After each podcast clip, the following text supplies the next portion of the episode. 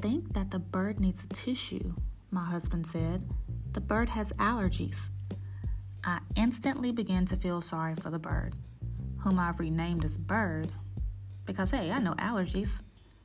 It took me a while to realize that my husband was being facetious. Here's a little background on the bird it's an African gray parrot that I inherited through marriage. In other words, the bird isn't mine, it's his, my husband's.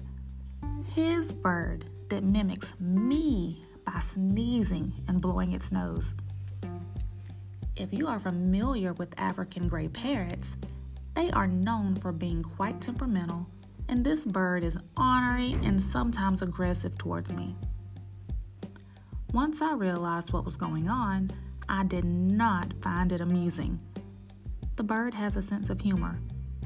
It'll turn its little bird head, look at me with one squinty eye, and sneeze numerous times back to back. At this point, I don't believe that the bird is mimicking me. The blasted bird is mocking me.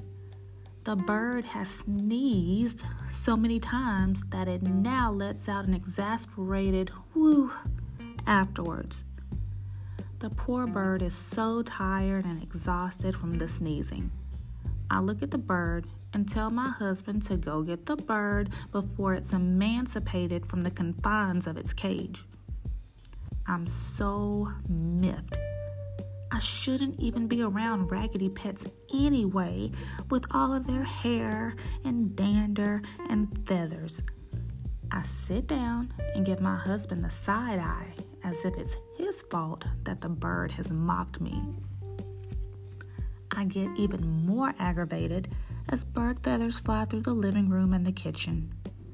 I throw up my hands in frustration and leave to get tissue and cleaning supplies.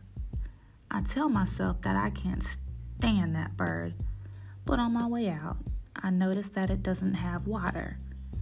I grudgingly give the annoyance fresh water. I hear a soft thank you as I close the cage door. I guess bird isn't too bad after all. I may buy some bird kibble on the way back.